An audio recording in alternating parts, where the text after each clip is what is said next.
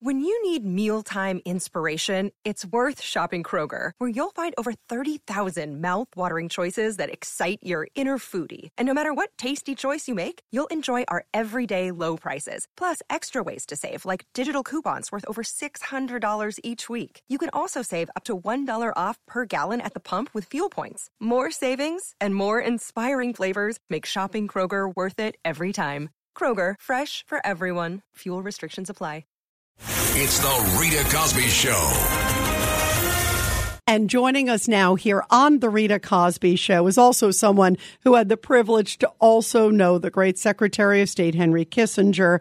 Um, we are joined now by the chair of New York State's Republican Party. He is also President Richard Nixon's son in law, uh, the great Ed Cox. And Ed, um, we're so happy to have you here. Your thoughts tonight. You know, it's interesting. He was 100 years old, Ed, uh, and it still was like I couldn't, when I was very sad when he passed away because you thought he would live forever. Uh, you did, and he kept living life the way he wanted to live it right to the very end. And your description of was just a very good description, uh, uh, Rita. He, uh, it, the last time that I was with him, it was in a green room. He was about to celebrate his 100th birthday at the Economic Club of New York here. And uh, he came in his wheelchair. He saw me, and he wheeled up next to me at the table in the green room and put his hand gently on top of mine. And he said, I hope Tricia likes what I wrote about her father. No. Uh, Humble till the uh, end, you know? Yeah, and, and, and then he went on the stage, you know, out of the green room after we talked, he went out, out on the stage and made a very significant, cogent presentation about what was going on in the world at age 100. It's quite extraordinary. But, you know, his greatest uh, days, of course, uh, where he made his reputation was working with President Nixon. And Henry Kissinger was a professor, of course, a professor at Harvard. He had served at the Council on Foreign Relations. Uh, and he was very interesting, the campaign advisor on foreign policy to Governor Rockefeller, who was a who was a rival of Richard Nixon. Now, Richard Nixon told me back in February of 1968 that the way he would solve the Vietnam War was to go to Peking and go to Moscow. That's the way he would do it. This is in February 1968. Uh, and uh, his rival Rockefeller accused him of not having any plan, and he told me quietly that's what his plan was. But he needed someone to execute with him. So after he was he was elected, to Henry Kissinger's surprise, uh, he reached out to Henry Kissinger, Rockefeller's foreign policy advisor in the campaign uh, against Richard Nixon, and uh, and they got together and uh, there was a, arranged that he would be the foreign policy advisor, national security advisor to the newly elected President Nixon. He was even more surprised in their first meeting in the Oval Office right after the inauguration. Uh, and the President of the United States told Henry Kissinger, We are going to China, which was quite a surprise to Henry Kissinger. Yeah, I was going to say, especially back then, Ed Cox, that was really an extraordinary moment, right? it was it was extraordinary but uh, uh, but they went at it, and uh, and finally, of course, the trip was arranged, and uh, Henry executed his famous bellyache in Pakistan extraordinarily well, and he got on. Uh, he was indisposed for a day and a half, and supposedly that was the famous bellyache.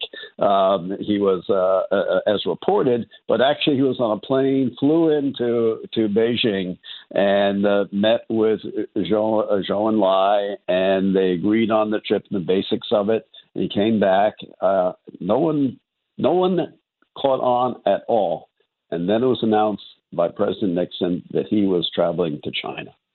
And uh, of course, that was the trip that changed the world, and it is still part of of what our world is now. It uh, it changed China from the Maoism into what became uh, really our uh, the second largest economy in the world, and uh, and the world rival to the United States.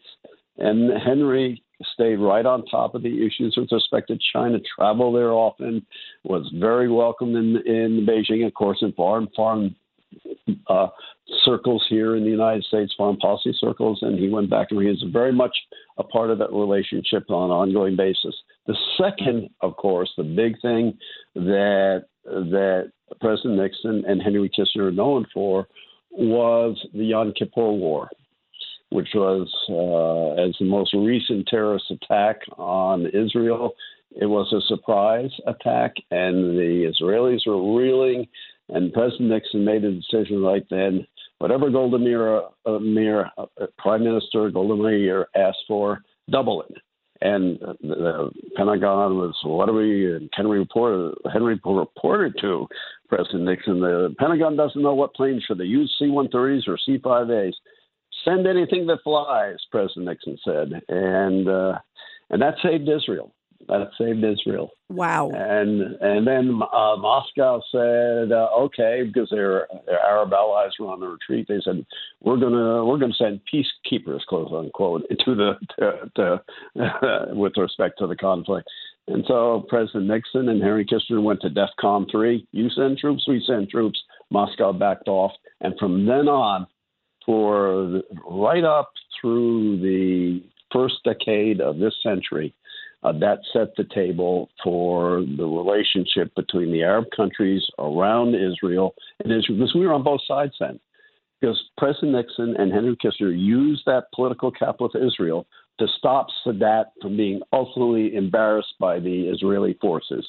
And Sadat declared victory, but what he really wanted was peace with Israel. And now he established that, as you know, later traveled to uh, traveled to uh, to Israel, and uh, and they established relationships. Oslo and Oslo two, and Henry Kissinger was in the background of all of that. Yes, and in fact, he, you know what I was thinking, Ed. Yes, you know what I was thinking of, and everybody we are talking to. President Richard Nixon's son-in-law, Ed Cox. Uh, Ed, you know, it's fascinating. I, I think about how many presidents since that time have come to Kissinger for advice, Republicans, Democrats, because he was sort of the the seasoned hand behind the scene and still played a role. Um, you know, before we go, you had the the chance, and I feel um, the honor, as I felt the honor uh, to get to know him. Uh, every time I'd see him, he gave me a huge hug, and he's like, "How are you, Rita? How are you doing?" and and would ask me, "What what do you think of what's going on in the world?" I thought I, I was thinking he's asking me. I would say, "What do you think?" My goodness, you know, I want to learn from you. I want to soak up every moment from this guy um, because it was such an incredible walking history yeah. book. But how do you think? How do you think he saw things? I didn't have the privilege to speak to him in, in recent weeks or months. Um, your thoughts of sort of where this moment is now. I mean, think about his whole life coming full circle as you talked about the Yom Kippur and China. And here we are at this moment with so many protests, with the situation. And boy, we needed a Henry Kissinger in the White House right now, uh, sadly. Well, uh, it's very interesting. Uh, to add to what you said about him personally, uh, note the number of books that he wrote. And every one of them was a huge effort on his part and he was an intellectual, and so was President Nixon. And the two of them, the greatest pleasure that I had was to be with the two of them when they were talking about foreign policy wow. and what was going on in the world. Ed Cox, and you're one of the, you're even really luckier than I thought you were. You're even luckier. it, it, it, was really it was really extraordinary, extraordinary, and what they accomplished was extraordinary, and it changed the world, both with respect to the Mid East and with respect to China. And don't forget the subsequent trip to the Soviet Union and the impact of that. That was the second part of that. And uh, and that really defined uh, defined an era. And Henry kept at it right until until his the moment that he died. He was out there talking to people, thinking about where the world should go, and advising people who were actually involved in creating the future of the of the world. Ohio, ready for some quick mental health facts? Let's go. Nearly 2 million Ohioans live with a mental health condition. In the U.S., more than 50% of people will be diagnosed with a mental illness in their lifetime. Depression is a leading cause of disability worldwide. So, why are some of us still stigmatizing people living with a mental health condition when we know all of this? Let's listen to the facts and beat the stigma.